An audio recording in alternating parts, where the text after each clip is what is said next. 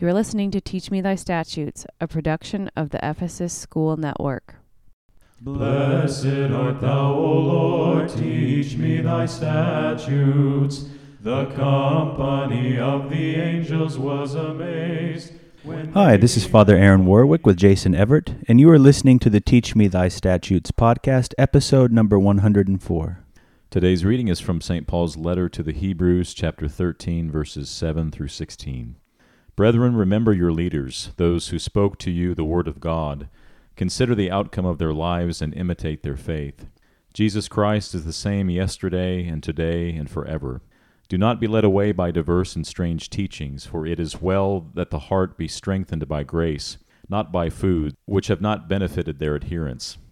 We have an altar from which those who serve the tent have no right to eat for the bodies of those animals whose blood is brought into the sanctuary by the high priest as a sacrifice for sin are burned outside the camp. So Jesus also suffered outside the gate, in order to sanctify the people through his own blood.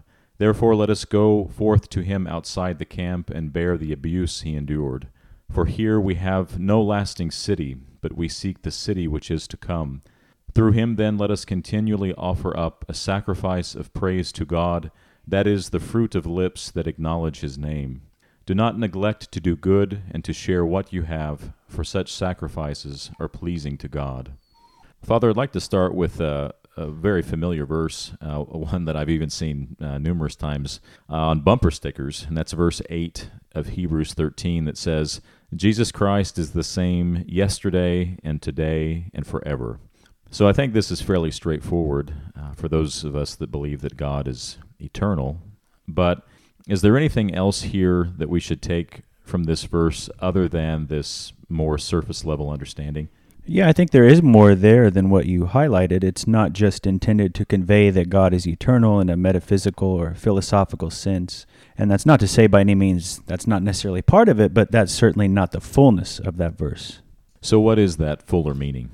Well, it's really referring to the fact that Jesus' teaching is the same yesterday, today, and forever. His teaching has precedence, his teaching is eternal. And you can see that because of the verses both preceding and then those following verse 8. Yeah, I think you can see that because in verse 7, just right before this verse, we have this admonition to follow the faith of those who spiritually rule over us.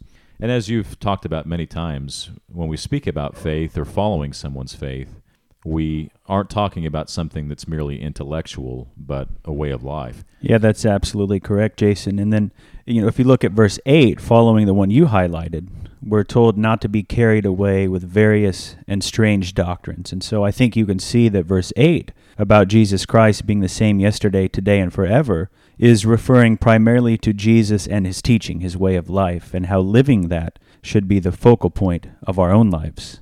Good, good thank you for the explanation. That that helps uh, make a lot more sense of that verse. So now moving on through today's passage, there's a few verses that I do need some clarification on. Uh, it's verses 10 through 13, and I'll read them again and then uh, let you unpack this for us. It says, "quote We have an altar from which those who serve the tent have no right to eat." For the bodies of those animals whose blood is brought into the sanctuary by the high priest as a sacrifice for sin are burned outside the camp. So Jesus also suffered outside the gate in order to sanctify the people through his own blood. Therefore, let us go forth to him outside the camp and bear the abuse he endured. Can you uh, try to help us make sense of these verses, Father? Uh, sure. You know, I think it's understandable why those could be confusing for a lot of people. And I think to understand, we first need to uh, highlight the context of the epistle to the Hebrews. And, and what I mean by that, you can tell by the name, is that the epistle was written to the Jews, to the Hebrews. So that's why there are so many references in this book of Hebrews to Jewish tradition, to the Old Testament. It was specifically written to engage them. Yeah, that, that context is very helpful. And I do think we can easily overlook the fact that all the epistles were written to specific historical communities. We're so used to hearing about Hebrews or Colossians or Corinthians. I think we start to view them just as being the name of a book and lose sight of the fact that these were practical letters written to these historic communities. Yeah, absolutely. And that's why I wanted to highlight that. And in that light, I think we can better understand this portion of the passage uh, that you read, specifically when we hear of the reference to the altar. The author is speaking about the altar that was in the temple in Jerusalem. And whether Hebrews was written before or after the destruction of the temple in 70 AD, the reality is that those reading this original letter would have understood exactly uh, what was meant in this passage and most likely had a visual image in their mind from having seen it.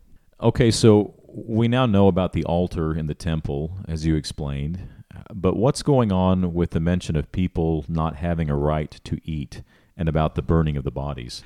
Yeah, so what's going on here is a reference to the Old Testament sacrifices, those made in the temple by the high priest, offered as a sacrifice for the sin of the Jewish people. And in this passage, the author's making a connection between those sacrifices and the great sacrifice, that one true sacrificial lamb, Jesus Christ, the sacrifice that, of course, for us as Christians ends all sacrifices. And then what is that connection?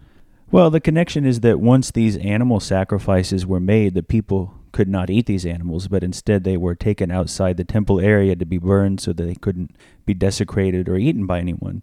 And so the author of Hebrews is drawing this parallel to the way Jesus was sacrificed, to Jesus' crucifixion.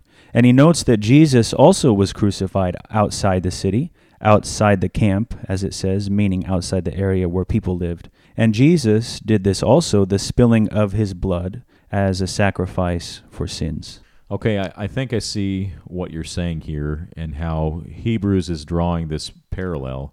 It seems this is uh, yet another case of the New Testament authors showing Jesus to be a continuation of the Old Testament, connecting him to that covenant community. Yes, absolutely. That that's what's going on here. Okay, so to close out this section uh, on these few verses, why does it go on to say, quote, Therefore let us go forth to him outside the camp and bear the abuse he endured? It's a reference to the fact that Jesus calls for his followers to bring in those who had been estranged from the covenant community, and namely those who were unclean or otherwise were outcasts because of some sin or defect, or those who were excluded because of their ethnicity, the fact they were Gentiles. So, this is just another example of the Jews being called by Jesus' teaching, by the gospel message, to go beyond their own walls, to reconcile the outcasts and the nations to God, and to reconcile with the outsiders themselves. Very good. Very helpful, Father. Thank you. So, on to my final question for today. In verse 15, we read, Through him, then, let us continually offer up a sacrifice of praise to God, that is, the fruit of lips that acknowledge his name. So, contained in this verse, we hear the very familiar phrase, a sacrifice of praise, uh, from the Divine Liturgy. Would you comment on this, Father, both from Paul's perspective and the use of a sacrifice of praise in the liturgy? Yeah, it's really one and the same, the meaning of it here and in the Divine Liturgy. Uh, the idea of the sacrifice of praise relates to the fact that as Christians, those who profess Jesus as the Messiah, who himself then made the once for all sacrifice for us, we no longer make animal sacrifices. And this, by the way, is what it means in the liturgy when we talk about offering our rational worship. It's a reference to the fact that there's no longer a physical animal sacrifice. And in ancient times, anytime there was worship, anytime there was a sacrifice, it involved that killing.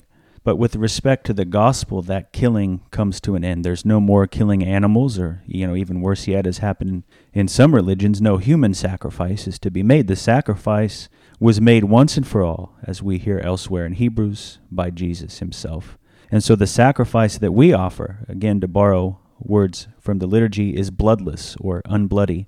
What we offer is confessing Jesus Christ, which begins with our lips but of course also must be followed through by the way that we live our lives as we hear throughout the New Testament.